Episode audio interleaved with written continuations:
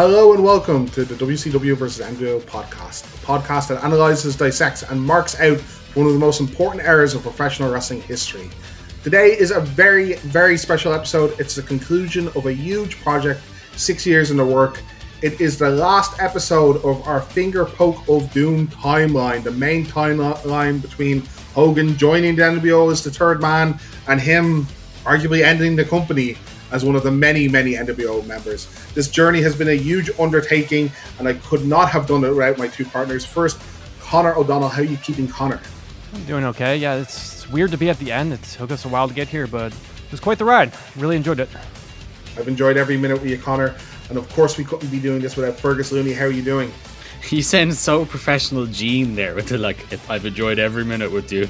Uh, yeah, I can't believe it's been six years to be honest, because uh, I've always looked forward to these. So um, I haven't noticed the time at all. A bit surprised by that, but yeah, I'm doing good. Sad to see this end, realistically, because well, I mean, a lot of it's been terrible, but but the actual uh, talking about it has been great. So I haven't always enjoyed watching. In fact, sometimes it's been torturous. But talking about the torture, the shared trauma between us has been excellent. yeah, trauma bonds. That's what it is. exactly. Today's episode is going to be a little different because we have no pay per view to talk about, but we're going to share a bunch of our thoughts about the overall kind of run this like two and a half years in WCW. But first, I want to ask you guys what you thought of 1998 as a whole. We just ended on the finger poke. We have done the majority of the year. Is, has this been a better or worse years than 97 or 96? Worse. Oh, My oh, yeah. man, it was way worse than I thought it would be. I mean, do you agree, Gus? Yeah, it's not even close. It's okay. by I, far just making worst. sure. Just making yeah, sure. yeah, yeah, yeah, no. yeah. I, have had to refresh a bunch uh, myself for a bunch of this. Uh, a lot of 1998 just runs into it itself, right?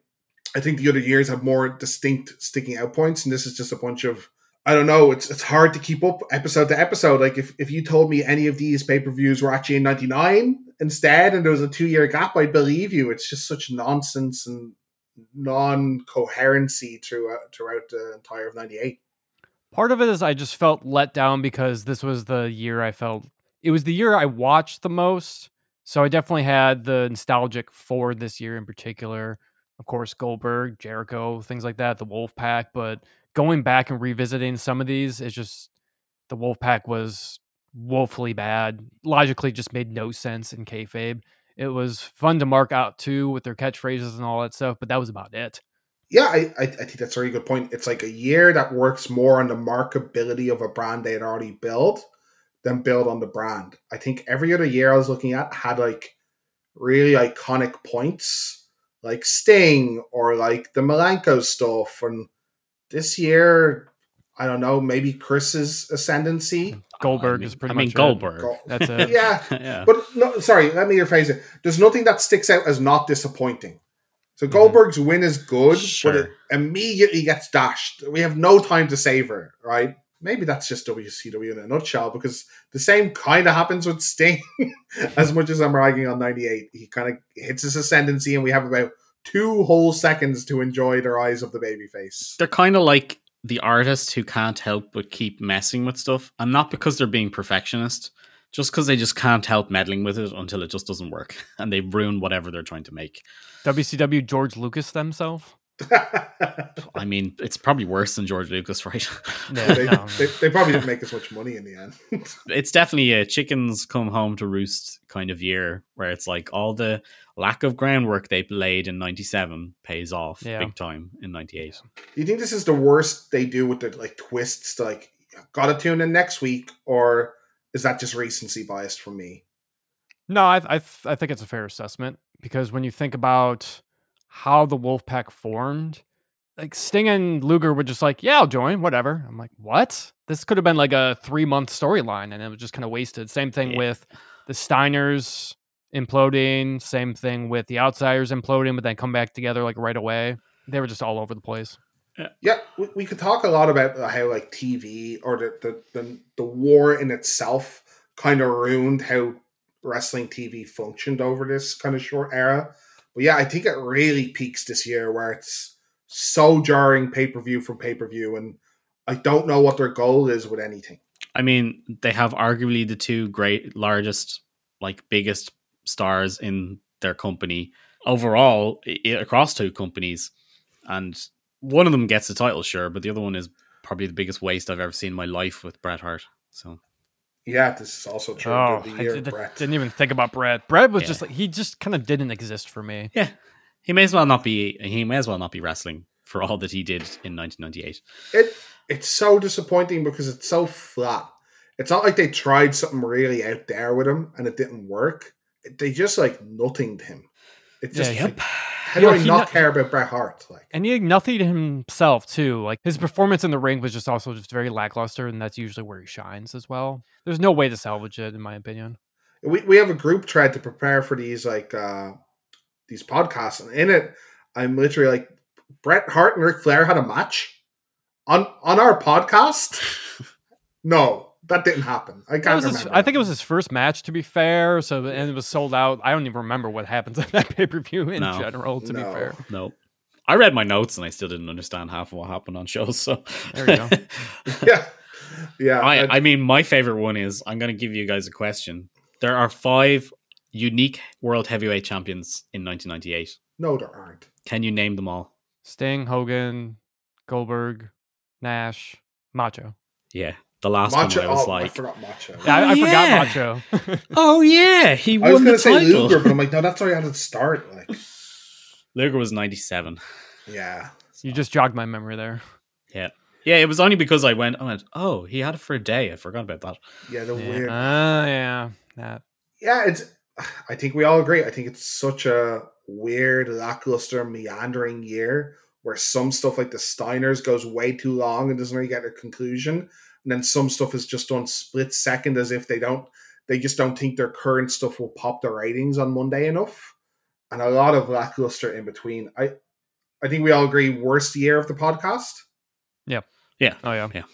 Because I, I went back to listen to all the 96 episodes and we were so cheerful and like, hey, this is kind of fun. But we were like more critical, like, but this needs to be better though. Like we were all on our high horses, like, oh, come on, Yeah. WCW, do better. This Our needs to be. standards were so high. We hadn't been broken yet. Yeah. Yeah, that's probably what it was. We hadn't watched enough sold outs. I don't Uh, even think that's even close to like the worst show either.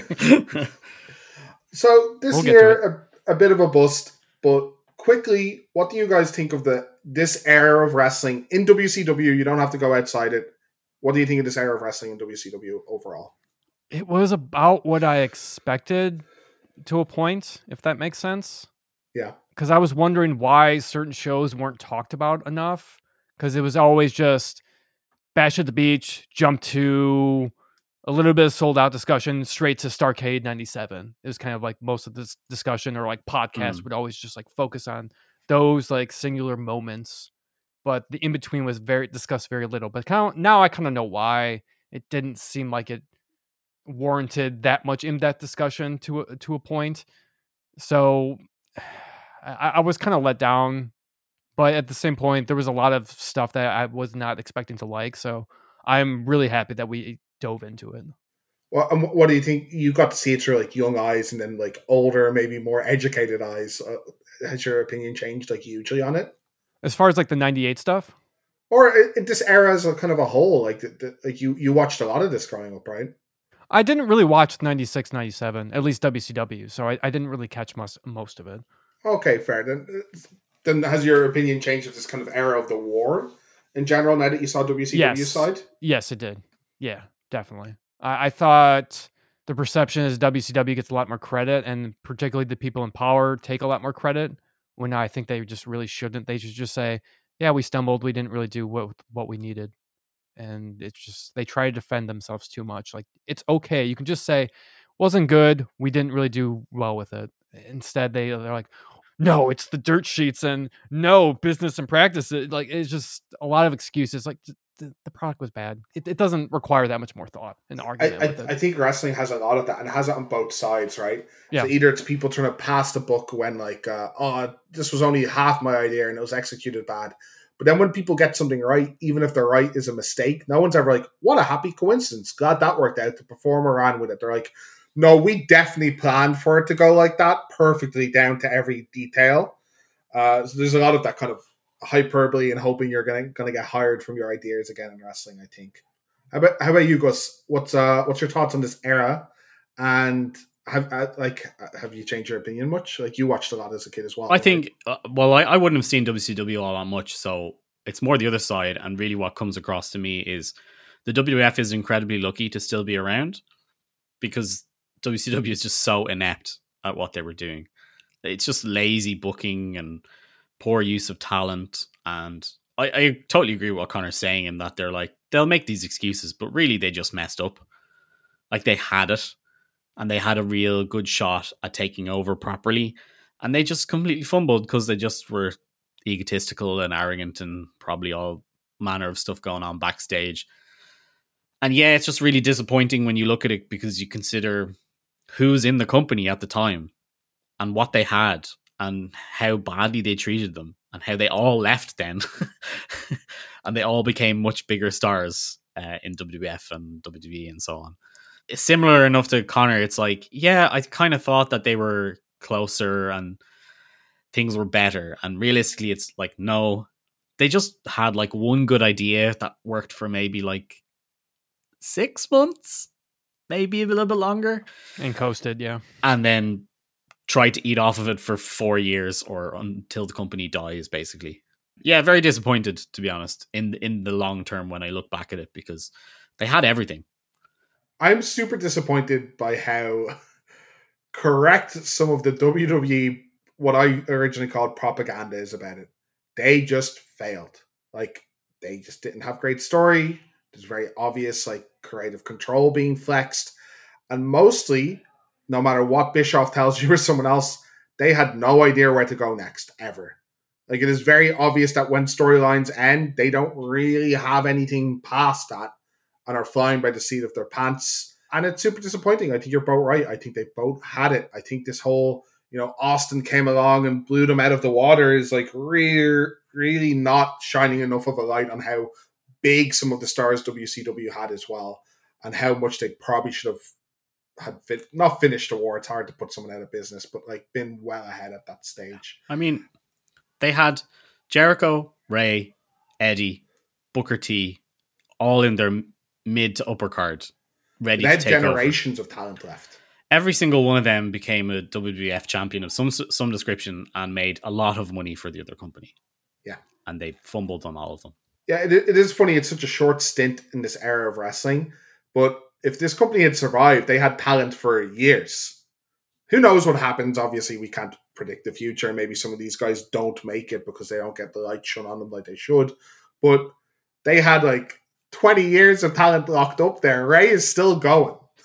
Rey could still main event pay per views, you know? So it, it is a bit ridiculous to think of. Yeah, I guess my perception wavered a little bit on Bischoff as a person. Yeah. Mm. I was much more high on him on some parts starting the podcast. And now I'm much more low on him on a lot of things, particularly like his in ring character and things like that. The way he handles interviews is always just like it rubs me the wrong way. But one thing I, I will give him so much more credit for is we're talking about it's the guy was great at acquiring talent and like good talent. Obviously, yeah. he went yes. a little bit overboard with it, but his initial signings were just amazing. And I kind of resented that, like, ah, he's just copying from Paul Heyman or whatever. But like, no, he picked the right guys and he had a good vision for, you know, particularly the cruiserweight division. So like, I do actually give him a lot of credit for that. I just wish he had help in just kind of executing more things and how to how to handle the particularly the main event scene. Also, I always hated that Paul's right. Both the companies copied off him, but it's like victim of your own success, right? Paul shows off the best talent in America, and the big company's like, oh, they're really talented. Let's hire them. That's how it works, unfortunately. It's kind of sad for the small company not being able to defend its talent really long term, but it also took the big companies to go, no, that guy's, t- we want him immediately. You know, like he, he's going to be the guy. I guess defending Eric a little bit, he does decide to push Goldberg at a point. Do they do it correctly? No. But it is a big risk pushing him. As much as it's like no brainer, like he's getting the reactions this is a guy that's really green in the business, and there's big downsides to if he fails. And it is a risk to do do what they did so fast, but they pulled the trigger on a guy that was probably going to make them a bunch of money. I would say whoever did his merchandise is single handedly responsible for losing the millions of dollars. But I, would argue they didn't do it fast enough, to be honest. But anyway, I it, it's always hard to say what they thought of him as an actual wrestler because we we loved his rise. It was really interesting to watch firsthand because I'm not a Goldberg fan per se. It was really cool to watch.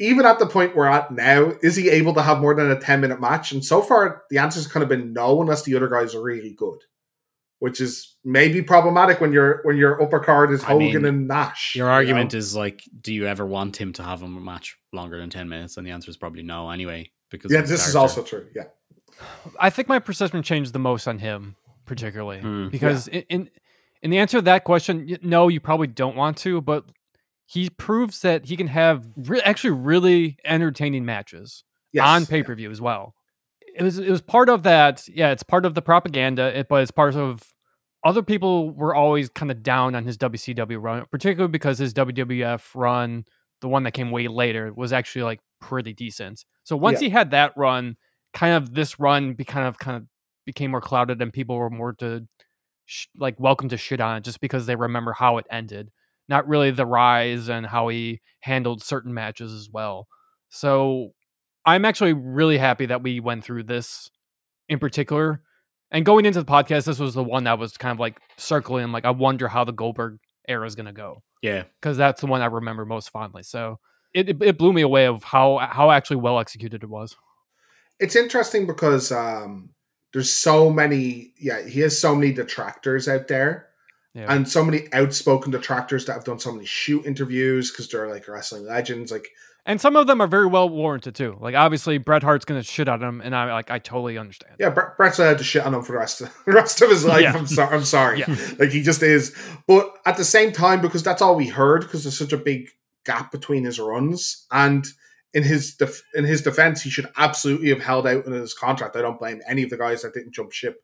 It was pretty scary. What like look what they did to Sting years later so they just get the shit on him, and he doesn't really get to be in the limelight to prove them wrong for years. And he has a right to be mad at them. Like I could see why he thought they were coming for a spot, and why people were jealous, and like why like he doesn't understand why the title was taken off him. So from a distance for years, I was a WWE fan. I didn't really watch WCW besides actually some like 2000 stuff or whatever. Goldberg seemed bitter you know, when you heard him talk, mm, you're like, yeah. how is he talking about Kevin Nash like that? Kevin Nash is so cool. Or how dare he like think William Regal, who's awesome, would ever shoot on him? But now looking back, you're a very green wrestler that's put in the limelight, is making a bunch of money, one of the most famous wrestlers on the planet. It's easy to see why he would be a bit bitter about stuff that went down and why he would think stuff is going differently than other wrestlers perceive. So I think my mind has changed a lot on that where I'm not. I'm still not the biggest Goldberg fan, but I can understand where he's coming from a lot more now in interviews and stuff. Yeah, I definitely respect his career more now. You know, especially it was hard coming coming off from that WrestleMania match with Brock. Yeah, I think it kind of mm. confirmed mm. the the points that you were that you were making there. That run where he has a bunch of two minute matches and they book him really well. He looks great. Again, I'm not a fan of those matches, but those matches got a lot of attention and lived up to his potential, like his what he does best. And it's not even just the matches either. Like they gave him promo, and his promos were actually really good. Yeah, it, it, he needed help. I think that's the big thing, and the big thing that's missing from not only WCW at this time, but there's a lot of talk of it in the WWF locker room as a positive, and I don't think it's a positive. It doesn't always feel like these companies have a bunch of guys trying to get the best product out there with each other, right? Instead, it's a bunch of guys finding their spot, making their money, and they need to. They have a very volatile career path. But you ever wonder if these guys were a bit like nicer to each other and just tried to plan what's best for everyone involved, how much better the product would look? And I feel modern wrestling has that like a little bit more. Sometimes they're still all carnies, but that it's a little bit more that a bunch of people are on the same page, trying to get the same people over, trying to make a good product. You know. Okay, guys, we got some interesting questions made up here. A lot of a lot of them by our, our excellent editor Conor, but some interesting stuff we had the week to think about. I'm going to shoot some of them off. The first one, I'll let Gus go first on this because this one's really interesting. What three matches best represent this era of WCW? Yeah, it took me a while to get the third one for this, and uh, I'm still there's probably there's probably going to be some better examples, but I think the first one is probably something that I won't be shocked if at least one of you have, which is Rey and Eddie from Halloween Havoc. Oh yeah, 1997. That's probably the best example of the main thing that Eric got right through this period is the treatment of the cruiserweights. Uh, for most of the run, you could pretty much guarantee that the opener or the second match on the card was going to be some form of cruiserweights. They were usually always at least decent. They were good at getting the crowd involved. This is obviously the pinnacle of that. And yeah, it had plenty of guys who go on to greater things along the way. Like there's plenty of matches with Jericho, Ultimo Dragon, Chavo, Kidman, Juvi, multiple guys anyway. But Rey versus Eddie is probably the pinnacle of this. On the opposite side of the scale, but it's very representative of WCW, is Hogan versus Piper from Starcade 96. Mm, okay. Th- This is probably the best example of WCW bait and switching its way with smoke and mirrors and having all the bullshit in the world to finagle their way out of their booking, which they increasingly had to do more and more as time went on. But this is probably the first real example of it because obviously Piper won, but he didn't win the title because he is the stupid, stupidest babyface alive on the planet. They would do this multiple times with very stupid things, uh, but I think this is a this is probably the first real one where they were like, "Oh, this is such a terrible decision," and they just really didn't care for the crowd. And then finally, I'm going to go with World War Three from 1996. You could pick any World War, you could pick any of them, but I like this one because Lee Marshall gets obliterated by the Faces of Fear. that's so good. and um, it's l- largely because usually when WCW took an, a made an attempt at something, they would try, they would do their best at it, but it just would fail. So like things like this, the sold outs, uh, war games, lots of these were like big marquee type events, and they just fall flat on their faces. World War Three is probably the be- the best one for me because oh my god, the camera angles are so bad it's a bad idea in premise anyway. There's so many people in the ring, you can't watch anything, you don't understand what's going on.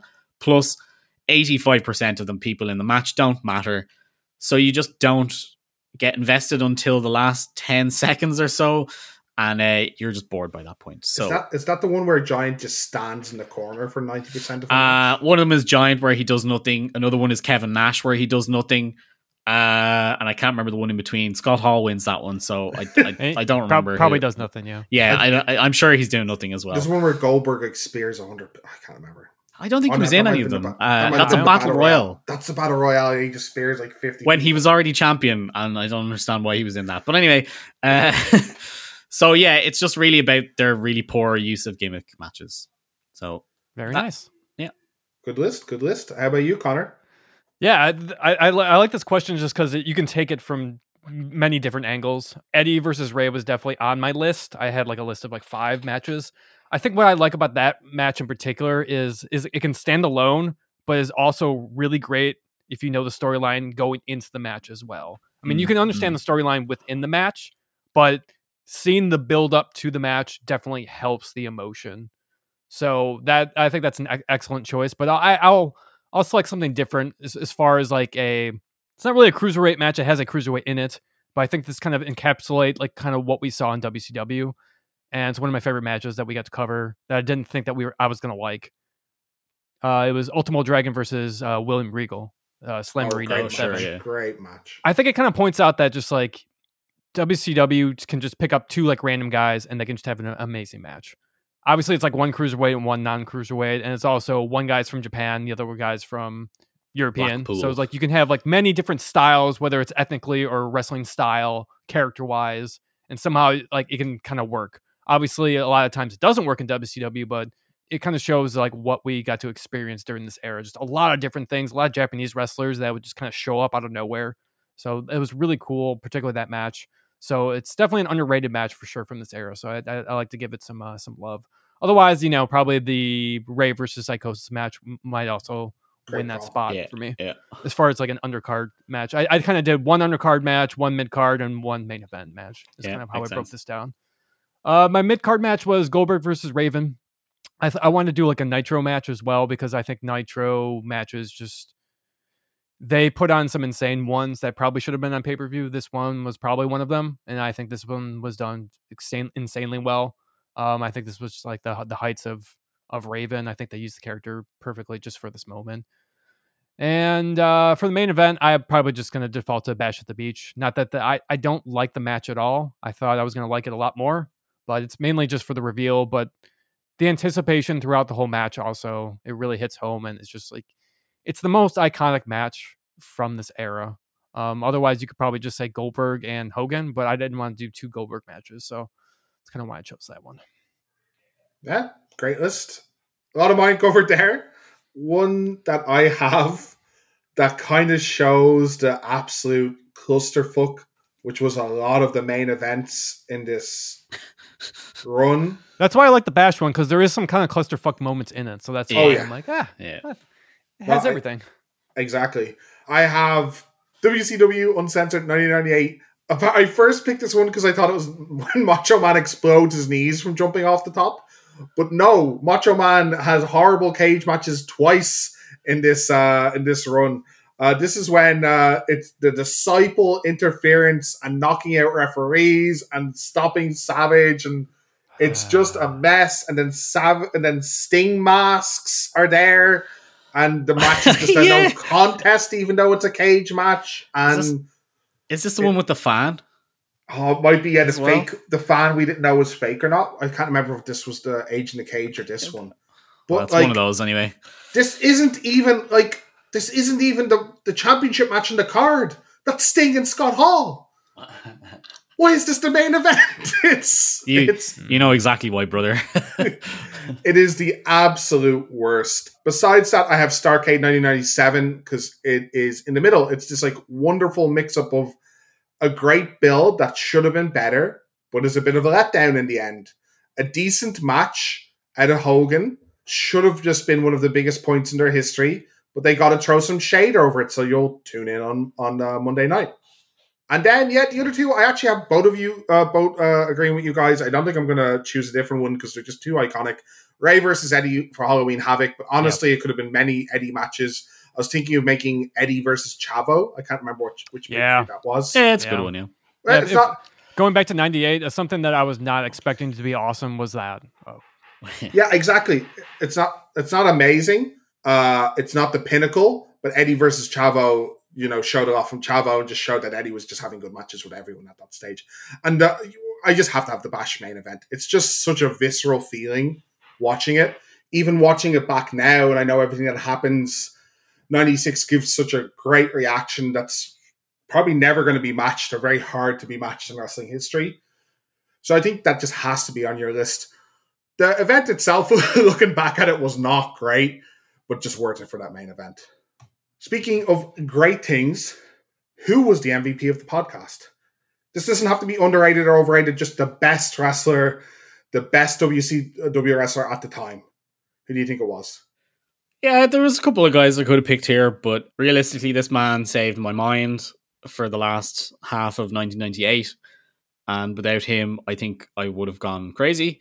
So it's Chris Jericho. I think he showed probably at least over the second half of the, of the portion of the sh- of what we did that he was constantly trying things. He was constantly messing with his character. He was doing whatever he could to try and get over you could really tell that he was being given his own creativity because he was able to do his own stuff and it was getting over and it, you were always sure that no matter what if he showed up something entertaining would happen whether it's the man of a thousand four holds whether it's uh, the rule book when he goes to the congress and the constitution or it's the crybaby when he joins when he gets ralphus or he Oh, what else has he Dean, done Dean taking off the mask. Yeah. Dean taking off the mask is an im- incredible moment where which he has to get there. He has to promo for a solid month to get Dean, that yeah. over. One of my favorite ones is the Cruiserweight Battle Royal, hmm Yep. where he gets to ridicule every single entrant. So uh, that's that's the precursor to getting his comeuppance from from Dean. Uh, so yeah, I just think he's uh, a massive star in all this. They massively missed the boat on him. I think it's quite clear, even without hindsight, you can kind of say they wasted him. And then he obviously went on to amazing do amazing stuff over the last 20 plus years. And he's somehow still going. I don't understand how. He's still had a pretty good match there, even recently in Wembley. So yeah, MVP is Chris Amazing. Jericho for me. Good answer. Good answer. Yeah. How about you, Conor? So, if you listen to the podcast, you probably can guess my answer. Uh, it's he's a guy that I've been pretty high on pretty much since the first episode, and it's Scott Hall. I Mm. think he legitimized the company from day one that he came in. The original promo he did is, I think, a, like a top five promo in WCW. It's so good. I think it was just kind of the best mouthpiece Yeah. for the NWO. I just wish like almost none of the members, other members, would talk. Like I think he was entertaining, but he also got the story across. And he did that like even with all the problems he had with alcohol. So like, I think he's the best promo guy in the company yeah. throughout the question. the whole thing. Yeah. Most importantly, though, I think he put on decent matches, but he also put over other talent, which I think other NWO members just like really struggled with. Like they Yeah. were either too worried about their spot, or they couldn't carry matches, or they couldn't really like cut promos. I think he he had everything, but he was also like still kind of cool, so people still liked him, but they still liked to boo him. So like I think he was kind of the antithesis of like what the NWO like was supposed to be. Like I think he was like kind of the heart of the group. Scott So- enjoyed himself.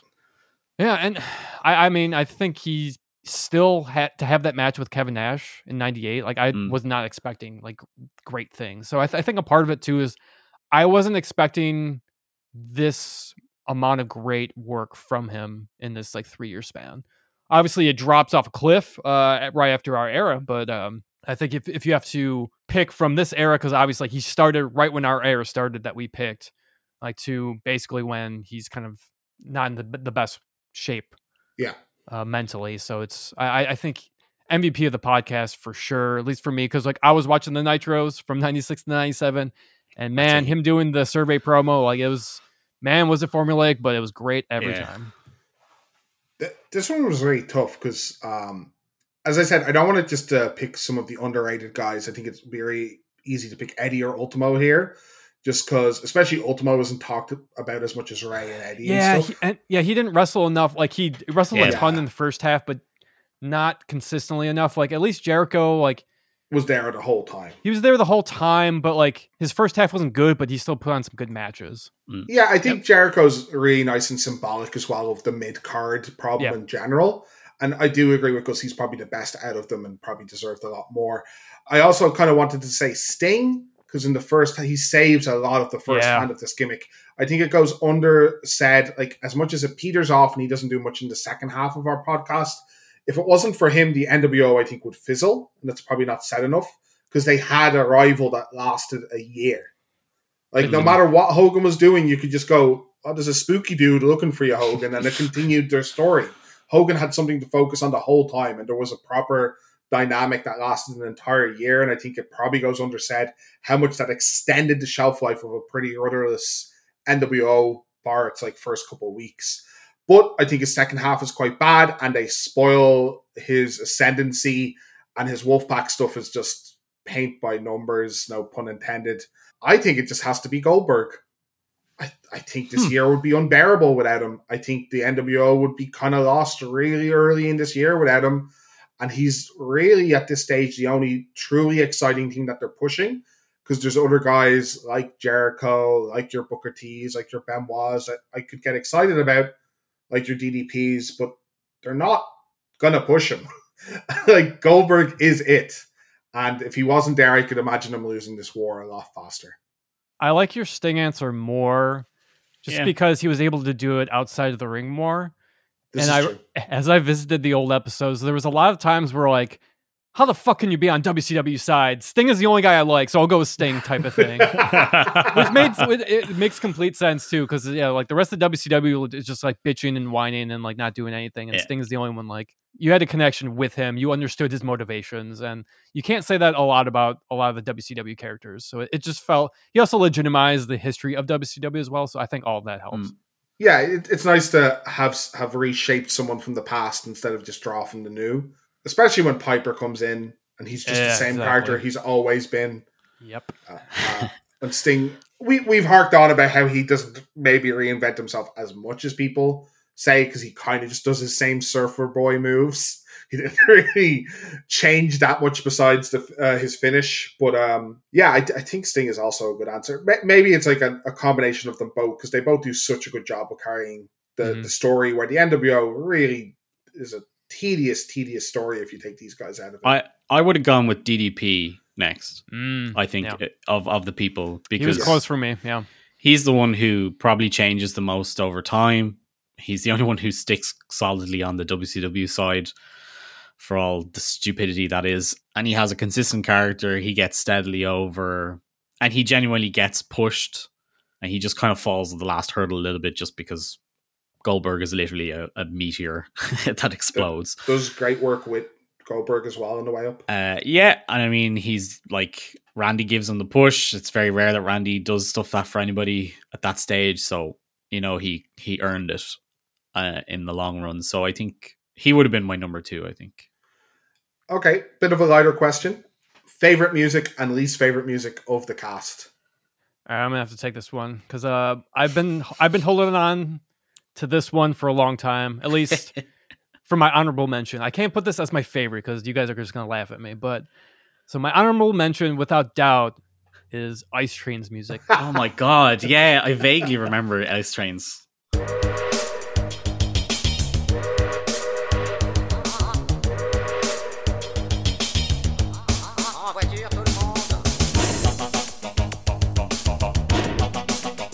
It's corny as shit. It has like locomotive sound effects on it, but I just love the old school WCW crap feeling to it, and yeah, it just yeah, like yeah, it's stuck out compared to the most of like the generic music on their timeline. So like I, I, don't know. Every time I heard it, it just put put a smile on my face. I don't know why.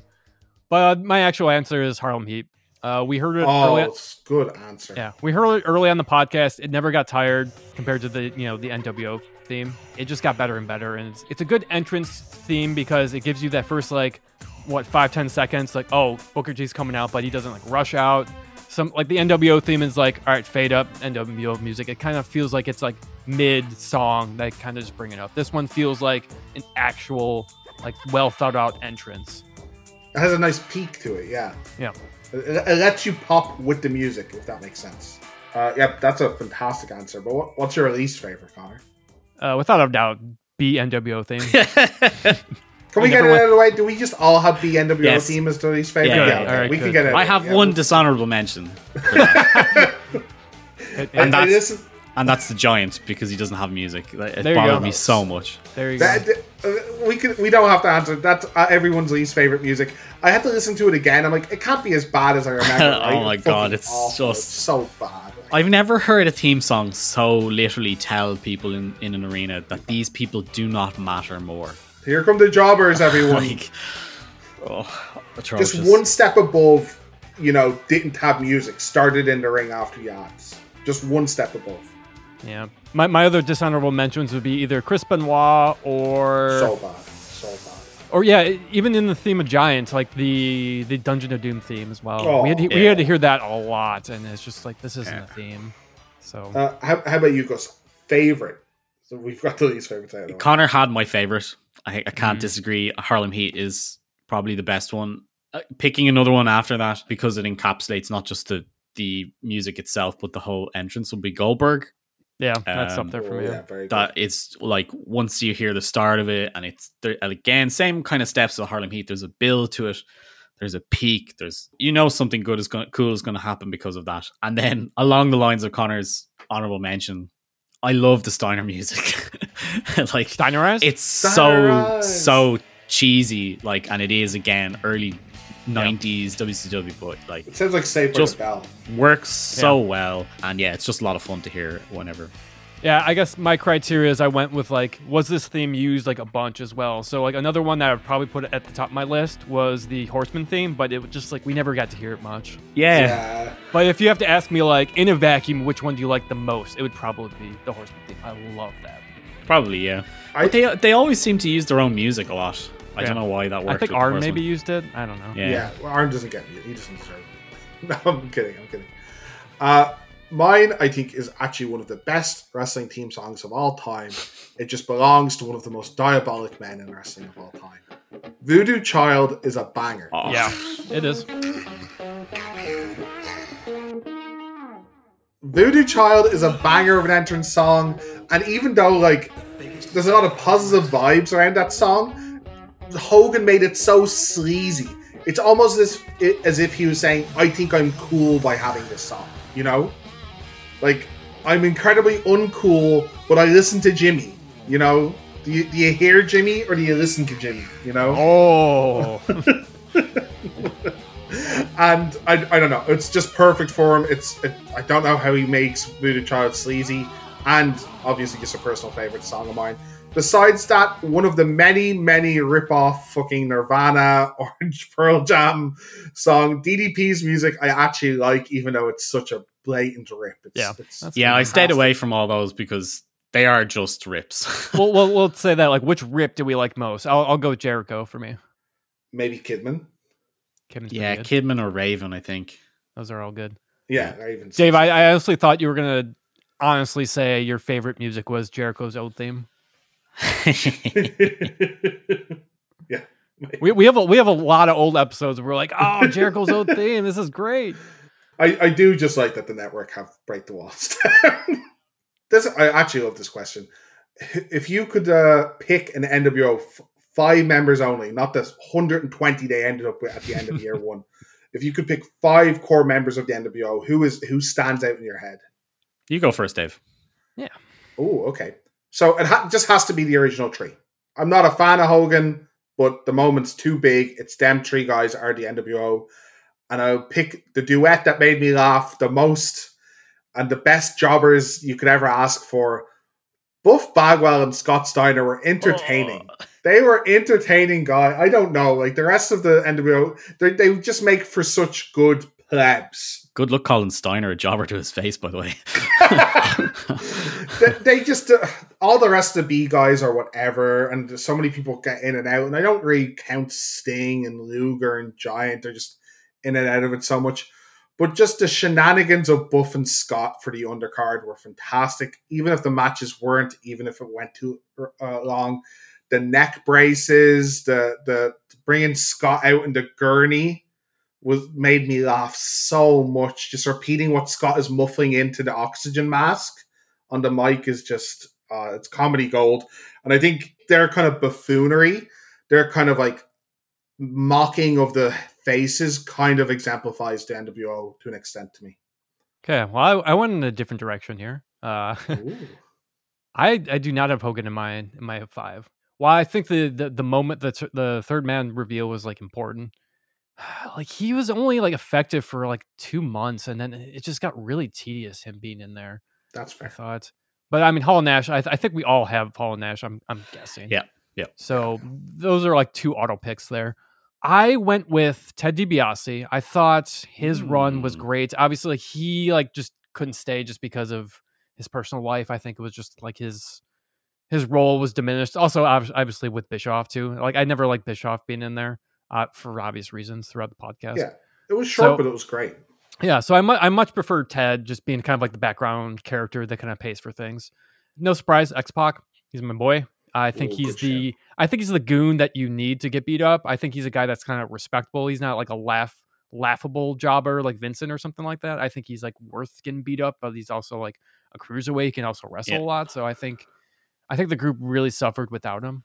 So uh, I'm definitely gonna give a my rose to my boy X Pac. But I also had Scott Steiner though. I think you also need kind of like not that he's an up and comer, but he's a guy that's like he's a WWF guy as well that kind of jump back and forth. But he's also a guy that never really had the main event push, and it's like he's obviously gonna get the main event push. So I felt like he's a good member. Bagwell to me is just it's I while I enjoyed the the com the comedy, like I feel like they derived too much into it with with the NWO. I felt like they could have been treated more seriously. So I think that's Yeah, why I didn't include him. Buff was a big guy, probably didn't need to get beat up as often. Can I change Hogan for the NWO ref? yes. okay, I have NWO ref as my fifth man. Yeah, to clarify, not Nick Patrick, the actual. yeah, yeah. Yeah, the, the- the guy the with the- whistleblowing the- man. Yeah, Yeah. the whistleblower with the kind of weird I sleeping cap on. Yeah. Yes, money. Oh. Okay, because how about I might, have you? to, I might have to change mine to, to that as well. I'm I'm basically like the bridge between you two guys because yeah, it's Hall Nash, no Hogan.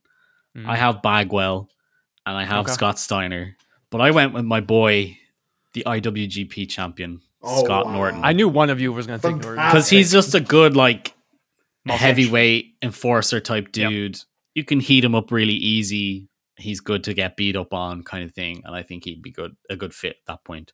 the gatekeeper. This is So good- yeah, I mean, it's- solid list we got. Yeah, yeah, it really shows that there's maybe like eight guys, I guess, right.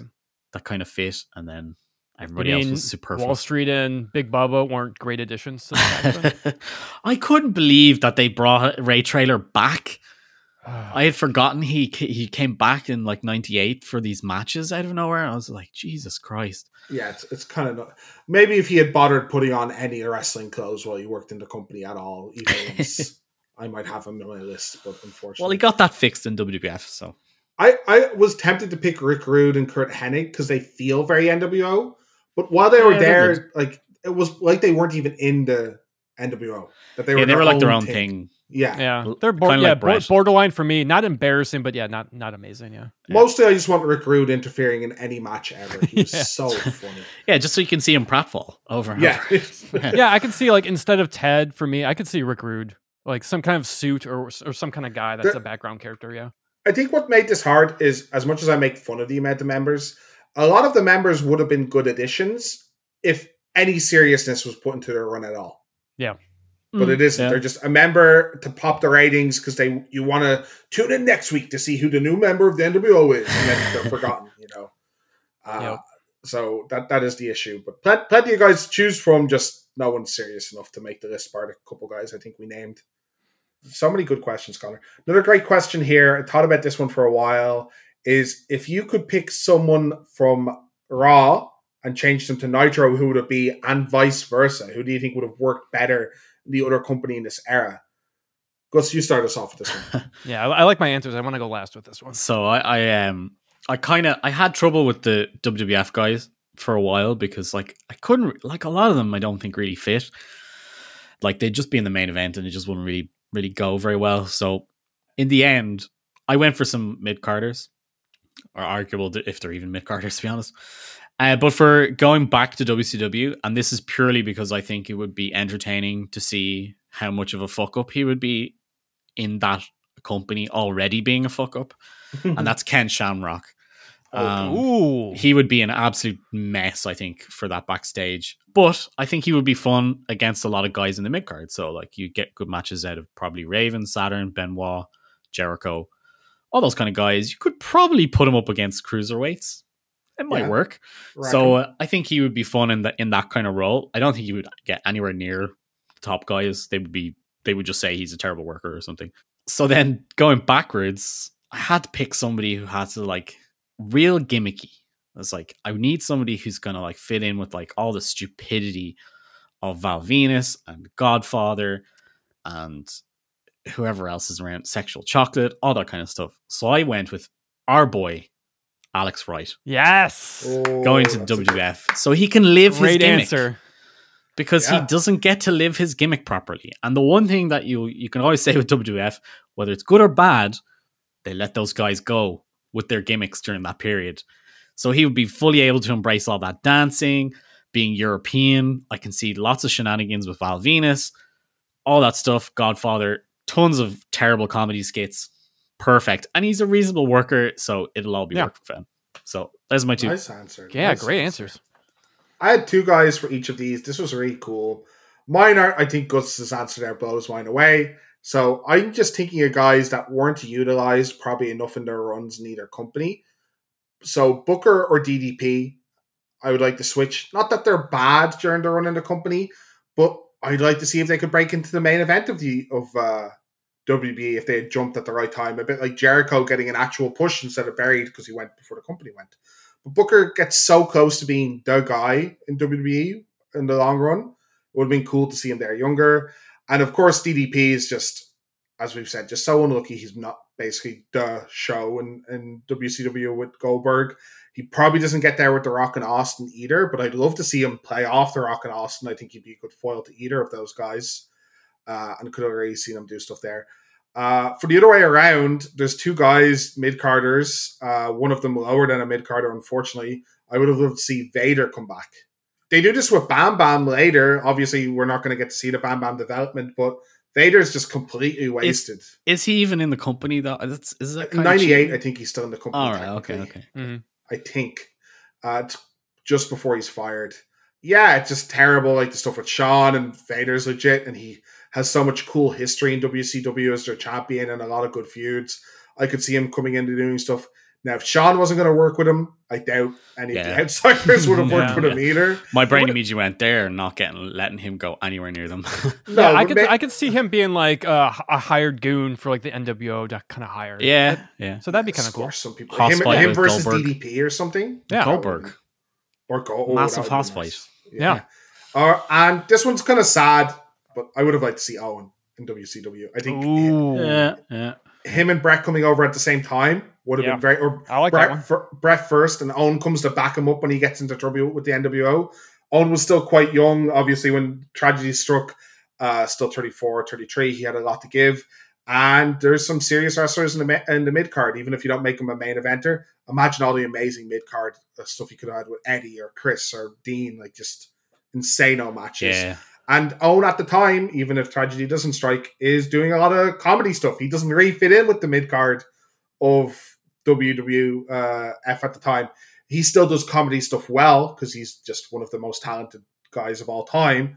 But I think his real talents would have been with the extremely good mid card. Imagine like a Jericho Owen feud. Conor, what are your answers? Who, who's doing the old Hmm. switcheroo in your roster? Oh, you guys had some good answers. Uh, I'm hoping Mike can live up to the hype here. So, um, in similar vein of to Owen, I, I was trying to think of somebody from the WWF that was just kind of like doesn't really fit in at all, and I was kind of going with that cruiserweight like vision here, and I was I picked uh, Taka Mi- Minichino. Yeah. Oh, Taka's great. Once he said Cruiser, I was like, oh, is he going to take Taka? Yeah, yeah. Min- Minichinoku. I can never say his last name. Michinoku. So I, I thought that was like an easy answer because obviously Vince just doesn't give a shit about the lightweight Yeah. division, and Yeah. um, I think WCW did a great job giving the cruiserweights time and legitimacy.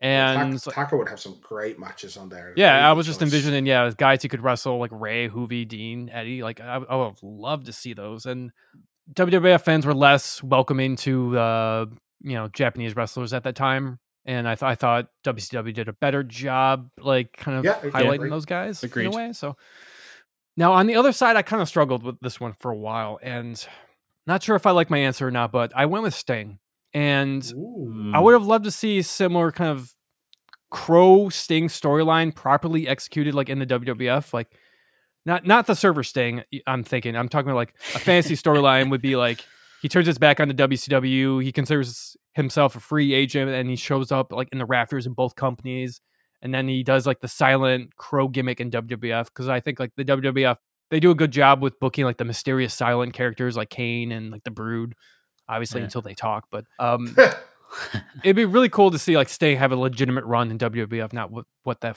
whatever that fuck that was, uh, like many many years down the line. So Yeah. in the in the end, felt like WCW wasted Sting a little bit, even though they capitalized on huge buy rate of Starcade.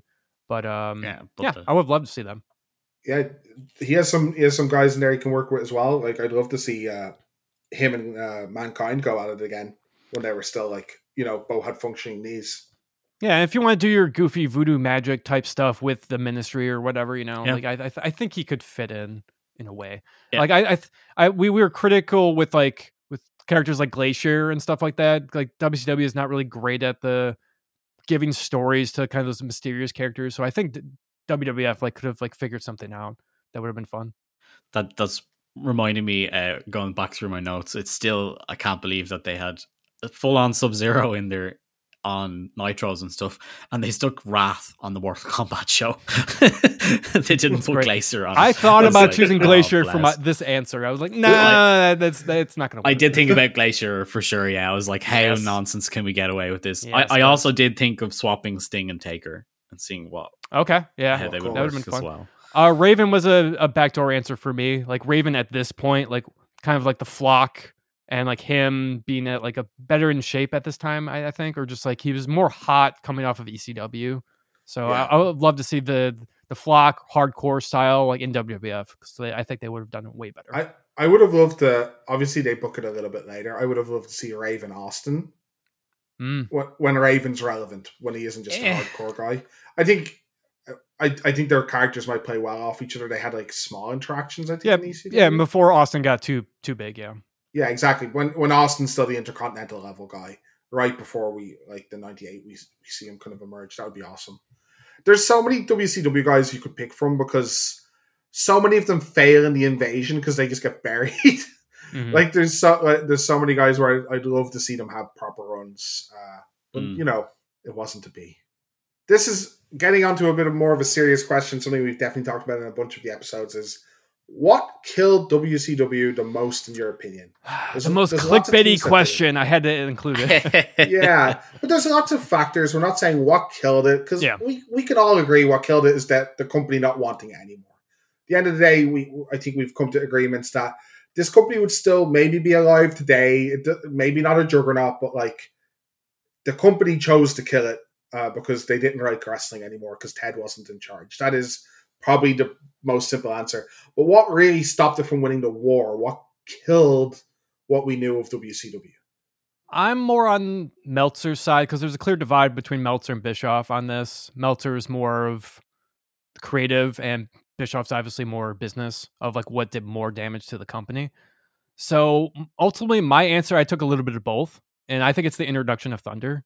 I think it really hurt the pacing Mm. of creative, and was a struggle on the business side because Bischoff uh, clearly did not want to do it, and kind of feels like it demoralized everybody going forward throughout '98 the introduction of a second show it can work as other companies are able to do it as, as time has passed but wcw it was the worst com- worst company to try this for the first time and they can barely handle coming up with like competent finishes on their biggest pay-per-view so this was just like a disaster waiting to happen so that that's my answer of what killed WCW. yeah, speaking of somebody who watched Thunder in 1998, it may as well have not been a show. Uh, it's just clips. Like Mm. they, they they just defaulted on it and went, well, we just won't have any anything actually ever happen on this show right i think other I than kinda some ju- like, matches. Yeah, and, and they kind of got used to that going forward. They kind of did that in Nitro. So like their Yeah. behavior just kind of got stagnant from that. Yeah, so that I- that's a really good answer. I hadn't really thought of it like that, but yeah, it's it's totally a really big deal. No, it definitely is, and even Nash and stuff refer to it in shoot interviews where like we just had so much to book, we didn't know what to do. They just obviously had no real great plan for Thunder to function either. I I'm gonna go with a very smarky answer here. I like it. I think their failure to capitalize, and what I mean, and I don't mean this in an insulting way, because this is where a lot of inspiration comes from. It's certainly where Austin came from in WWF. A lot of their success was an accident. And there's nothing wrong with that. There's nothing wrong with trying stuff on TV in these shows, and when it succeeds, driving it home. The NWO was an accident. They didn't like Scott Hall and Kevin Nash being such big jaw dropping things is not only because obviously it's a big jump and these transfers, you know, still to today give big headlines and debuts are always the coolest thing in wrestling. They had to call them Scott Nolan, uh, Hall and Kevin Nash. They brought realism to wrestling TV by accident. They just couldn't use their wrestling names, like, and they didn't have other names. So, like, let's just call them Hall and Nash. And, like, oh, there's going to be a third guy, and like they weren't sure up into the night who to use, and they kind of accidentally make the biggest moment in wrestling history, and they just don't capitalize. They don't have an idea. They're not like, okay, let's do this over the next year and see what works best. They just fly by the seat of their pants, and then Goldberg happens, and they just have this like good looking dude that they home build be on TV, and they're like, fuck, he's amazing let's uh, let's kind of run with him. What are we going to do with him? It doesn't matter. Just give him the title, and we'll see what we'll do with him next week. And they just failed to capitalize. Same with Sting. Oh, this this crow gimmick that I think Scott Hall suggested, if I'm correct, to Sting. Yeah. I think that's the the story that Scott Hall just suggests, like he did in WWF. He just became fucking Scarface on a whim's notice, uh, like on a late notice. He just became Scarface as a gimmick because he didn't have a better gimmick. So off the cuff thinking by Scott Hall gets a fantastic character, a complete like turn around in character for Sting, and they don't capitalize on their most over thing. And it's a failure to really put accidental magic into long term kind of booking goals, merchandise. uh, that really fails the company in the end because they they they stumble upon gold multiple times, even the mid carders. Just try and shit on TV to shut out the competition was their strength, and following through on it certainly wasn't. I'll expand on it a little bit too, because obviously, like all, all you said is, is valid, and like what WCW didn't do, what WWF did that was so great with what they did, they'll plan certain talents or certain storylines. Like obviously, a lot of it is like, all right, what are we gonna do with Austin this week? I don't know. Well, we'll figure it out. Blah blah blah. Kurt Angle was not a mistake. It was yeah. No, you're gonna be the heel. You're gonna be this character, and it's like, oh, okay, perfect. Career is c- cemented. Same thing with like Kane. Like, nope, we're gonna have this well thought storyline. Like they clearly crafted this whole package. Yeah. And like they don't do that for everybody, but like they select the right person. This is the right gimmick. This is the time to do this. Like so they, as we say, they have a plan, especially with like the right guys as well. And WCW, like yeah, almost. And, and when uh, plans change, they they rework them. They don't just go, I just do it. When plans change, they seem to be like, okay, let's rezone in on this. This is what the fans like. How do we do that more? How do we give them more of that? And there seems to be a more of a an urgency about their their plans. They sort of did it. They did it with Glacier, but that's not the best example. Because they, uh, from interviews, uh, they clearly had lots of meetings of, you know, what his uh, character would be and what his entrance would be. But yeah, just after that, I'm like, uh, maybe this was a mistake. Uh, how about you, Gus? What What do you think really sunk the ship? I, I took this from a slightly different point of view because I actually picked an event. Um, but I think the event probably connects all of what you guys are saying really when I was looking through the different ones, there was it was the two Starcades that really bothered me the most. Oh, 98 is different. I think that's okay. There's at least a finish and stuff. But for me, I think 97 probably encapsulates WCW at its worst because they had, as you say, they have all these potentials, they have all these ideas, they have this chance to do something, and they just don't take it. All they had to do was get the Sting thing right, and they probably push out everything for at least six months and they have this all ready to go and whatever. But they just they just fumble the ball on it. There's a whole mess. They vacate the title and then he wins the title again, and it's all. And the next like three four months, as I said earlier, Randy won the belt during this period.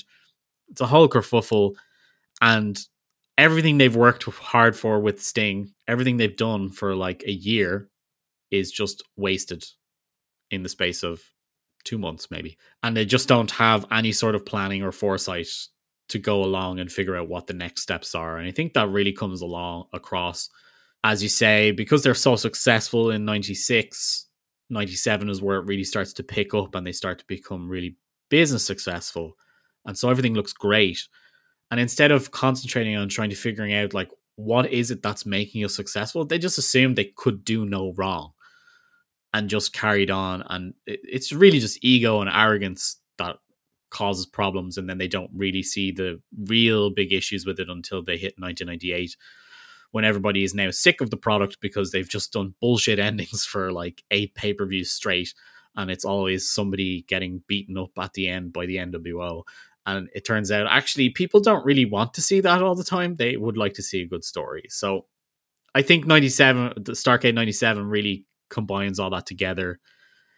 It's just a bad show for the most part, and it's like I was looking back at it, and there's just people on the card, and you're like, why are these people on this show? This is meant to be your biggest show ever, and like you have this big, massive main event, and you should be putting your foot forward, and then there's like some stupid goon like Ray Traylor or I can't even remember now who it is, but there's some really, really bad people on the card that you're like, or like Disco Inferno. I'm like, why would why would you want disco on your big pay per view? Yeah, Bischoff like, and Larry, like I understood it at the time, or like I I, yeah. I understood the build up, but it's still just like, do you want that match yeah. on your like best so, pay per view? And they do this repeatedly. I mean, like a lot of the celebrity matches we watched actually weren't that bad.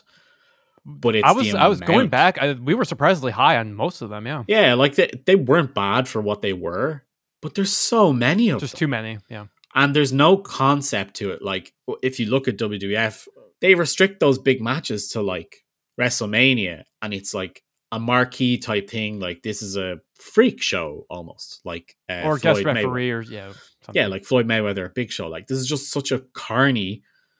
Uh, idea that you're like, okay, yeah, I'll go pay to see this. I don't care about Kevin Greene's problems with the NWO guys. like, as much as uh, as interested and how much effort he portrays in wrestling, and he genuinely does seem to care. This is not how you market your pay per views. And yeah, I just I think it's just a, a mixture of what both of you have said and ego, ego above all. Yep, ninety seven was definitely my my second choice. I wish I was watching heavily week to week at that point because I, I, I was wondering like, did I feel the same disappointment that I felt at the finger poke? Like, I wish I knew that. Like, Hmm. or is it just us knowing everything in hindsight that makes that moment so bad? That I don't Yeah. know. When I was watching, I could see Thunder's terrible. Why would I ever watch this? The only reason why I tuned in sometimes, like, eh, it's Thursday, nothing, no other wrestling's on, so I might as well check it out for a little Yeah. bit. But then when you watch it, like, this is complete shit. So You're like, oh, I miss I miss Nitro, so I guess I'll watch this and I'll get the highlights of Nitro. yeah. yeah. Uh, podcast wise, Gus, what was your favorite episode of this run? So it's really funny because, like it, like we said earlier, you guys said it, and uh, I do agree with it. But the very first show we did, I think, is genuinely the favorite show I watched, just because it was fresh and it was exciting to see. Oh my god, this is a cool idea! Everything is like it could literally go anywhere, and because I hadn't really watched it back then, it was really only WWF. I really didn't know the ins and outs, so to see how well they pulled it off to start with, I was like, oh, that's cool and it has my guilty pleasure match. I still love that stupid brawl with the Nasty Boys on Public Enemy and Dusty going absolutely ape shit about rubber sharks. on It's a well constructed show. so sure. yeah, like it, it actually is really fr- well framed. It has a lot of the tropes that they go on to use. It has a cruiserweight match. It has like certain things in the middle. It has tag matches. It has whatever, and then it has like the drama and storyline at the top. And it it feels at the time that they're more invested and they're more creative uh, with what's going on. So I think it actually works incredibly well, and it holds up very well. Yeah. like I could tell if you could tell somebody just watch a pay per view you could watch that pay per view. You get a good idea what WCW is, and you you should enjoy it. But if you don't like that, you can immediately go, don't bother watching anything else because it's it's not going to go well for you. Mine might be. uh ooh, Don't know which way to go with it. We'll, we'll go kind of the opposite, but the same. Early days, excited to do the podcast. Really don't know much about WCW, but the first, uh what they still call them, Hog Wild back then. I think it was still Hog Wild back then. The Sturgis, uh, the first trip to The first one. It's just such a mess. It's so bad, and but I love doing it because I could really like. I was afraid to be bashing them maybe a bit too much, or should I be like very analytical and critical about this stuff? I'm like, nah, this is a fucking mess. I'm gonna jump into this. The This motorbike aw- match. This is yeah, the motorbike match. This is fucking awful, and I, it's it's fun awful though. Racist crowd, Racist you know. crowd, yeah. It's still it was still fun. So some of the later stuff really killed me to watch because it was boring. It was bad, boring. This was still wrestle nonsense fun to me when we could really dig our teeth into bad episodes. I mean, you got to highlight a show that is only happening at a rally because your boss wants to go there. Oh yeah, just Eric's wet dream of Yeah. a trip. Like No, no, Eric's wet dream is sold out. Is sold out. Uh, that's also true. So that's Uh, actually my favorite episode. So I, I kind of went this route, Mo- most like most fun to record, because Oh, it, like if you know if I really want to like go with like favorite like wrestling show, I don't know like Starcade Starcade '96 stands out from like the early run. It was like pretty good show. Uncensored Stamp, Spring Stampede '97, like those are like pretty solid like wrestling Yeah. cards that you can just you can just watch whenever.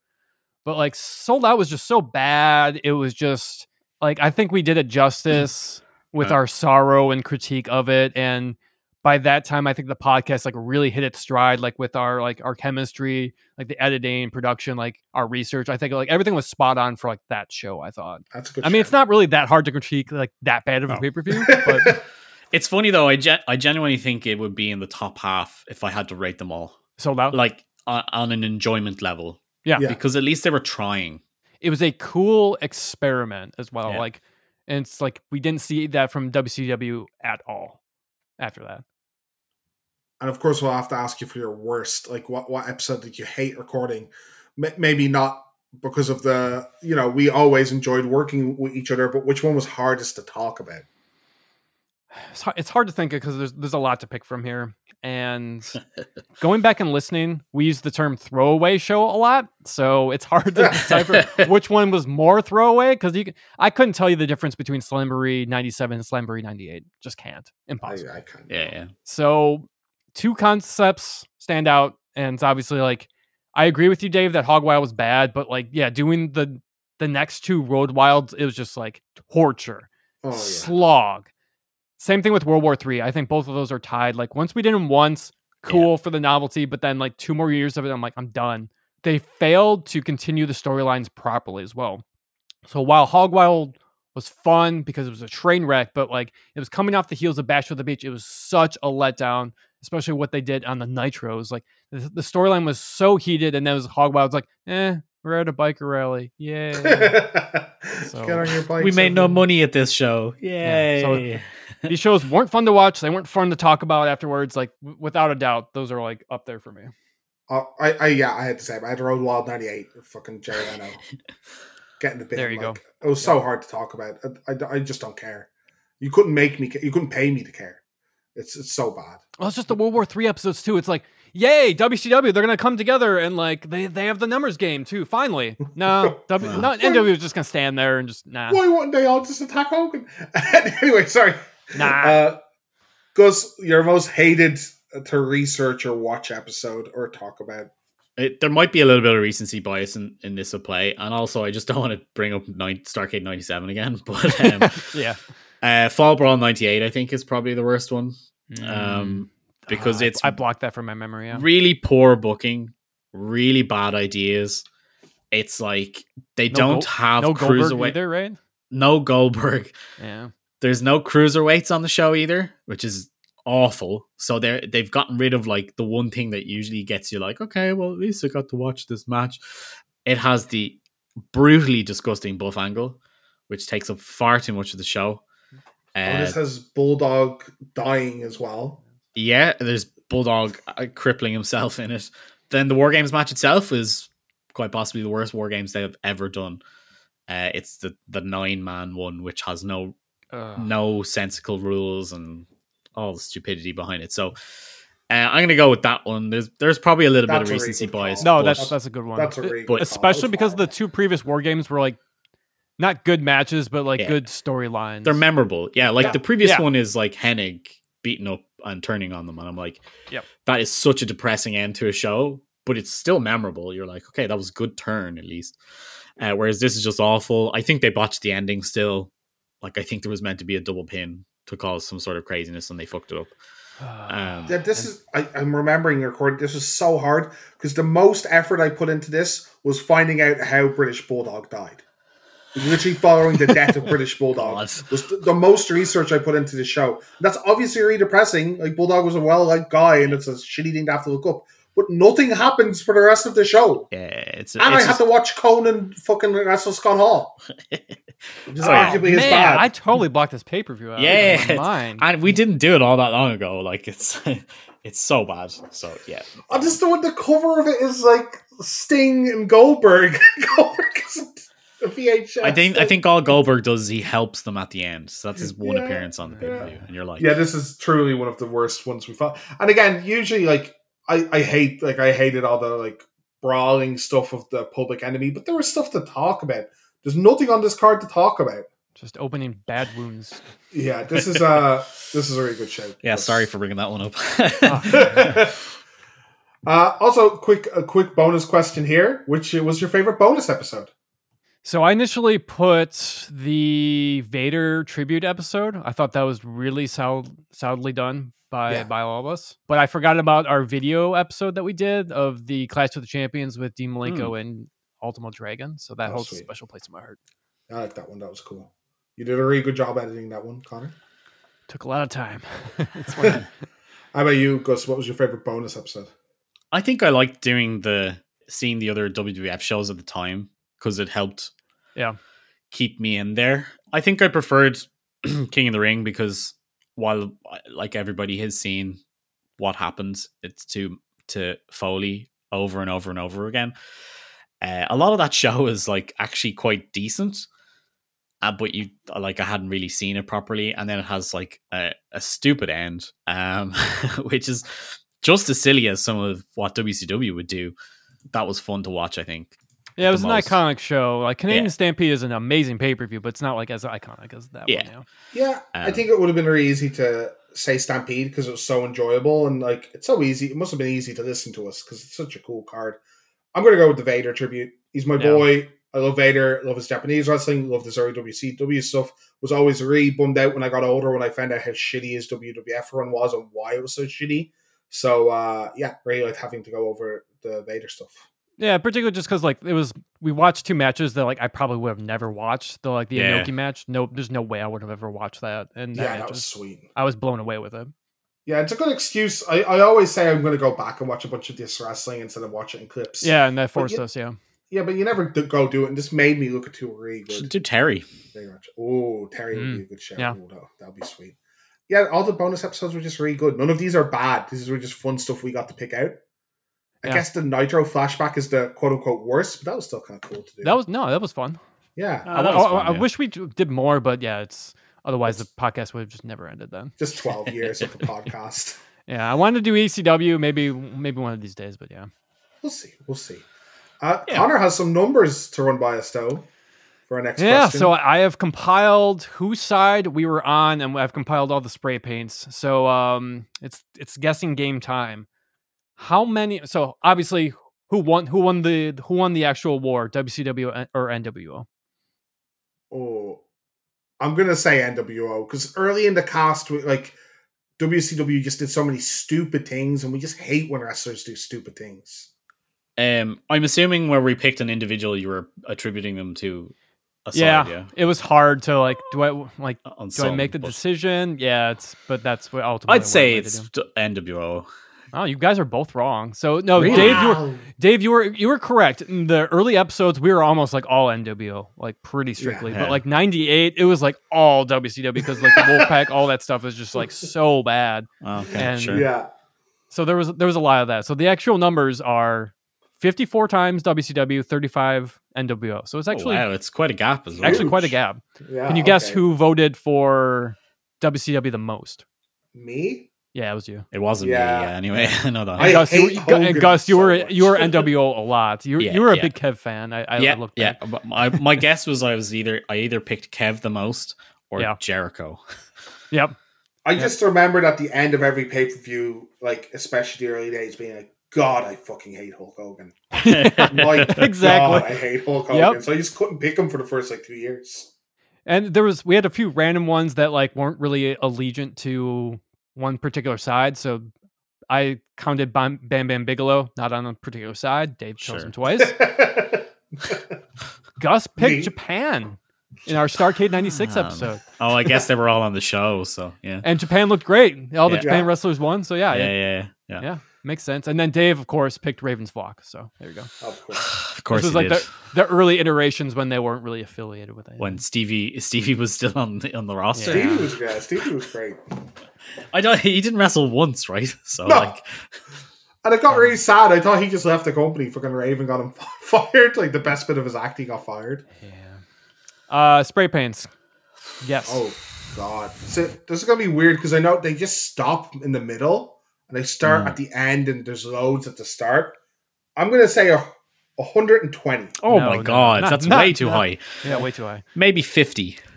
You're very close. 46. Oh we had wow. 46 spray paints. So yeah, it was pretty much right. So 90, well, 96 and 97 had like a pretty equal number, but 98 Yeah. fell off a cliff. Yeah, they basically just didn't do any. The entire time I watched Nitro, there was nothing. I until the it's very end, there was, like, one. don't do it. Yeah. So I think that's why the mm. finger poke was just like so infu- infuriating when they brought out the spray cans. Like, you're really going to go back to the well with 96 and 97 when we had to endure all that shit? Yeah. It's like, come on, guys. Do you think they stopped because it got old, or do you think they stopped because wrestlers were like, I have to scrub for like two hours? A little bit of both, maybe? Yeah, I don't can know. Yeah. do this. Laziness probably as well. yeah, can't have been that safe as well. Like they did it near people's faces a lot. Going through the list, guys that got spray painted the most, Ray Traylor Randy. got sprayed. Ra- Randy got sprayed a ton. Has Great trailer. Yeah. what a waste. There was like five episodes in a row where he got sprayed. That no wonder he moved company. And this is like I was I was marking by who too. So let's see, by Hogan, Bagwell sprayed him, Liz sprayed him for some reason. Jesus. How humiliating. It was weird. Elizabeth does nothing like in all So those shows. bad. Uh, I'll ask a big question here near the end. If you could change one thing about this era, what would it be? My semi-serious, jokey answer is Eric's ego. Uh, but realistically, I think the major thing for me, if they had kept the belt on Lex, I think for even a little bit, I think there might have been a a bit of more of a direction at that point. It might have screwed with Sting somewhat. But I mean, Sting could have wrestled whoever. He still could have wrestled Hogan at Starcade. Like, it doesn't have to be for the belt. And I think having maybe if they had planned like the stable to implode slightly earlier and with a bit more idea, I think it might have made a difference. Yeah, it could have Yeah, been more. It could have that. been more grand for sure. Yeah. like it was. It just was a very throwaway. Oh yeah, our biggest group ever. Yeah, we're kind of breaking up. Yeah. I had a similar So- answer. I mean, I obviously I was not a Bischoff fan. I just wish he wasn't in the NWO.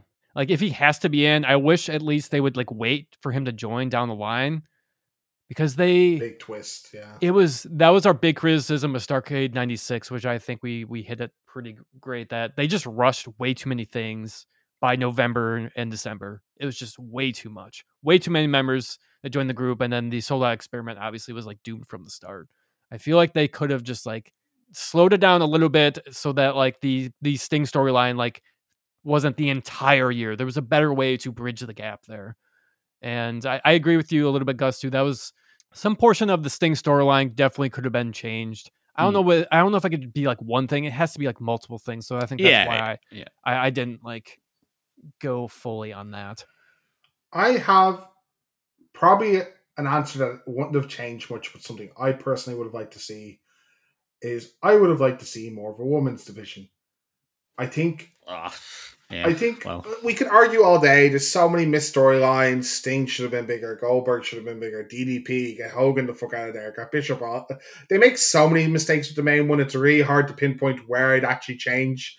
My answer is probably don't mess up the Sting storyline. And I think Gus is right. It extends the company's life by a long time. But I actually really like looking back at the old episodes, what they were doing with Medusa against all these Japanese uh, women wrestlers who are now kind of just legends in that part of their industry. There, there was like two Japanese Yeah, women well, wrestlers we didn't get to see a bunch of them in the qualifiers and stuff, and apparently they defended a bit in Japan. I just, I would have loved to see what they did with the cruiserweight division, bring in all these like Mexican wrestlers, and there's like really good Japanese and Mexican uh, wrestling women in this era, and they uh, apparently they could get like there's reading out a list of them here. There's a bunch of them that they got from Japan, so they could have got more of them, and I just kind of w- would have liked to see that. And I think I also like Medusa a lot, and obviously she kind of just got screwed in this, just kind of ruined her career for a pop. Then then they just got rid of the division they were going to build around her. So that that sucks. I don't think this would have made a difference to the war at all, but I think it could have kind of been cool, and I would have got give us a chance to see a bunch of Japanese kind of uh, wrestlers that have no mainstream coverage at all. So I actually like your answer, but I would reconstructure it just a little bit. I would say I would kind of group it together as WCW needed to carry over that variety.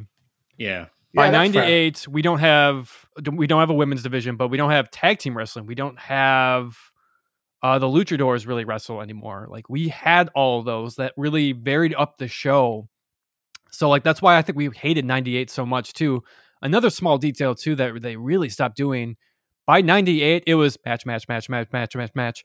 The early pay-per-views it was like match promo match promo. Like some of the promos were like a little tiring and like you know the behind the scenes or behind the you know backstage with Gene or whatever. So they like weren't great. They weren't like super innovative but like it was something different to break up the formula of just all matches and that was it. So that, I think that's another big reason why 98 was such a slog. So I, I agree with you, Dave. I, I think that would- that's a Yeah. that's a big change that like really would have kept the product from being so stagnant. Yeah, I, I think that's probably a better way to phrase the answer, and especially in the, like these undercards, like seeing random Japanese wrestlers, seeing random Mexican wrestlers that you hadn't seen before, and that you don't necessarily need to see again that often. Right. Like they're just this cool surprise, and then you get to have that like debut mini feeling without it, you know, having to push the warrior to the top of the card because he's back. you know, so yeah, it, it, it does lose a lot of its spice and its like global feeling. It feels very more insulated into '98. The other thing too, along the, the lines of the segments, is those promos were about the show. They were like, "I'm about to go wrestle," blah blah blah. Whereas 98 becomes, I'm going to do a segment, but you're not going to find out about this until Nitro. Or And yeah, s- or we're gonna really do clips. Yeah. Yeah. And you're just like, oh, so why is this on the show at all? Kind Yeah. of stuff. And they're deflating. Whereas at least, like, yes, those promos could be bad or they could be mental, like Piper's, but they were very purposeful and they were very focused of like, you're here, you're about to get this conclusion, you're about to get this or that and stuff. So yeah, yeah, yeah. totally agree. I'm going to do some of these uh, next questions as a bit of a quick fire. Just give me your answer. You don't have to go in depth. Just let's see what we think about this one. Let's do it. Uh, we're going to do wrestlers first. Underrated, Conor. Ooh. Ultimo Dragon comes to mind. Damn it. That's what I was going to say. Uh, let's go with Billy Kidman. Mm, Alex answer. Wright, I think. Yeah, That's fair, yeah. good one. Uh, Faces of Fear come to mind too. Yeah. Faces of Fear is an amazing show. Uh, overrated, Conor. Oh, For this time period, Yes, for, for specifically what we've had in the in the cast. every one of the radicals except for Eddie Guerrero. Yeah, Mm. a completely acceptable answer. can I say Hogan? I mean, uh, like Yeah, hundred percent. Uh, he was one of my my top couple answers. uh, maybe Uh, Randy at times, but I, I- I felt like at times he was un- also underrated though. Yeah, Uh, sorry, no, no, no, no, no. I changed my answers. Changed my answers. Piper, Piper, Piper. Yeah, Pi- Piper's I, I don't even know if he was highly rated at, at the time, but like he was like one of our like least favorite parts of the Yeah, podcast. and Warrior. Yeah. See, I, I knew I knew about Warrior going in though. so- Yeah, at least he was. Oh yeah, yeah, yeah, like I knew, but it was still like, oh my god. Uh, I'm going to say Raven. I enjoyed him, but yeah, like. Yeah, I think he's massively one overrated. Yeah, that's a good one too. here. Uh, properly rated, which like you came in expecting something of them and they delivered. DDP. Chris Jericho. Ray, yeah, Right. like Yeah. Right, yeah, yeah, yeah. All those, yeah. yeah, they're like they're not like I thought maybe he was overrated. A lot of guys that went to WB afterwards, I'm like, oh, maybe they spoke them up too much, you know, like oh, WCW lost this good prospect. No, Ray was exactly what everyone said. Uh, most underutilized, I guess it kind of goes with underrated, but maybe someone that wasn't on the shows enough. Goldberg. Yeah. no, that, I mean that's that's that's a good answer. Oh, I hate that. It's, that that's Uh, true. Norton, he's Oh, great. That's that's a good answer. That's a good one. Yeah, I think he's just in Japan loads. To be fair, I think But, so. yeah. I, I think they don't have access to him, but yeah, I would have loved to see him. As I said, warm him up and have the main event baby face. squash Right. him There could have been like more folk like short spurts of like focus on him. Yeah. They Yeah, never yeah. really felt anything like that. He's a beast that shows up and you need to defeat, kind of thing. You know, Yeah. Which they monster. did do a lot on Nitros. When he did show up, he would do that thing. He would beat like four guys in a row, and then he'd disappear again. Yeah, he just wasn't ever on the cast that much. Oh. I'd probably go Sting. Yeah, that's what I was going to suggest. I'm like, Sting, Yeah. maybe, Maybe, Yeah. maybe Bret. In a way, I Bret? I can't go with Bret just because like just so much was going on with his life that like I, I just feel like nothing could have been done with him almost. I don't think that's a wrong answer though. Who did you completely change your mind about? Have a completely different opinion about before the cast? I- I'll go with this one first. Mine's uh, Raddy goes kind of oddly touched on it. Chris Benoit just did nothing for me. Thought he was below average. That's not in the bad. cast. Okay. I'm gonna go Luger. I thought he was gonna be absolute dog shit because I, I obviously by '98 he was, and that's what I remember him most. But like his '96 and '97 run was like pretty good. So Yeah, that's fair. Yeah. I'll go with Flair. He was really running out of gas at that point, and I thought he was. I thought he was uh, had a bit more at that stage, but no, he really wasn't. Yeah, I, I've always hated the story where people like, oh, they wanted him to cut his hair and change his gimmick. Yeah, no, his, gimmick and his hair, like, it wasn't working when people asked him to. Like, it's it's in, impossible to think of now because he had a re- rejuvenation, but his career was petering a lot in, in these kind of eras. Uh, who impressed you most? Who who did you not expect to be impressed by and like have come out wowed? Dean, I did not think I was gonna be like wowed at all by him. I thought he was just gonna be super boring, super vanilla, which he was f- for the most part. Yeah, But like I felt like he delivered more than like he should have. That's tough. Uh, what do you got, Dave? Well, I think Eddie, Eddie by far. Like I knew Eddie was good. from where Yeah. he came from, he we were so down on him early on. Yeah, Yeah. Yeah, he just overnight on him early on. Yeah, Yeah. Yeah, he just overnight he became bland babyface to best heel I've seen in the mid card. I'll Go with DDP then. Yeah, Yeah, that's a good answer, was too. He worked really, really hard. And who completely let you down. Who who was like just not what you expected at all. Hogan. Ho- Hogan, yeah, mine is Snap Hogan. It's not close. I don't like Hogan. I've never liked Hogan, and he was worse than I expected. Uh, I'm probably gonna go with Sting. I think in the end. That's a good answer too. Yeah. Just yeah, just not as much as I thought. Yeah, like I like Sting's run, and yeah, so that Yeah. down. Best title run or favorite title run? it's one of Chris Ed- Jericho's. Um, yeah, maybe a good one. Eddie's Eddie's US one. Is it Eddie's US one where he's like being Yeah. a complete shaheel? I would say almost outsiders title tag team title run. yeah. Yeah, That's that's, also good. Uh, the, the early one. The way it ended sucked, and like the way it petered out at the end. But like I thought, like the way it started till like for the first like six months of their run as tag team Until they hit the. Steiner feud. Yeah, it's Yeah. really good. Yeah. Uh, and what was your least favorite title run? Annie Hogan one. uh, Prince Iaukea television champion. Oh, that's awful. Yeah, that's completely Uh, awful. That's probably a really bad one as well. Uh, Je- Jeff Jarrett. there you go, another good one. Yeah. Sting's title run, if you can count it. I wouldn't say that one. His Yeah. match against DDP saves everything for me. That's fair. I, I guess I say least favorite because so disappointing. I wanted so much Yeah, more from for it. sure, for sure. And we'll go a bit longer for these ones. In the end, what was the NWO's like point in '98? So the last kind of year of our cast, we know what their point is kind of early. We've discussed this and dissected it. What '98 is really their point, and what are like the highs and lows of the storyline? Do they have a point? I don't. It's Yeah, hard to answer. Um, I, I think this is the yeah the root of the question. I don't think they do. Like the the split is very. I, they don't know where they're going. Yeah, and I'm not sure if I can actually come up with a high point. Ma- Maybe Scott and Kev reunion before. Gol- Goldberg winning the title is probably the high point.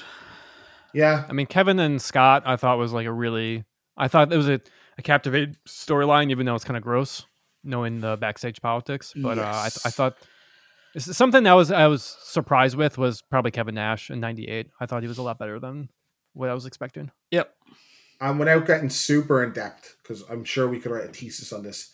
What would have you done with Bret Hart? That's an entire cast, man. Uh, Yeah. Yeah, Put the belt on him. it's probably the simple answer.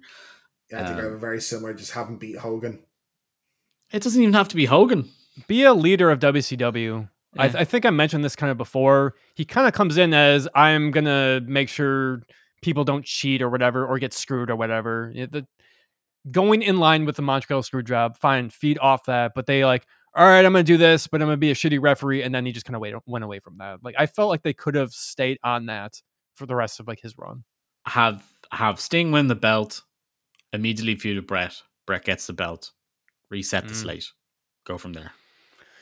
And Conor, I'll let you take the lead on this one because uh, for the for the listeners out there that might maybe don't know, Conor was the one that pitched this idea and the timeline for it. Really cool concept that we're excited to do. But why choose the finger poke as the point we finish on?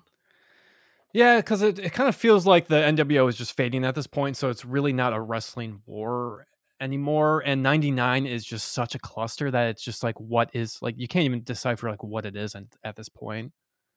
And the finger poke is just kind of a definitive moment of where the, the fans just kind of like lost confidence.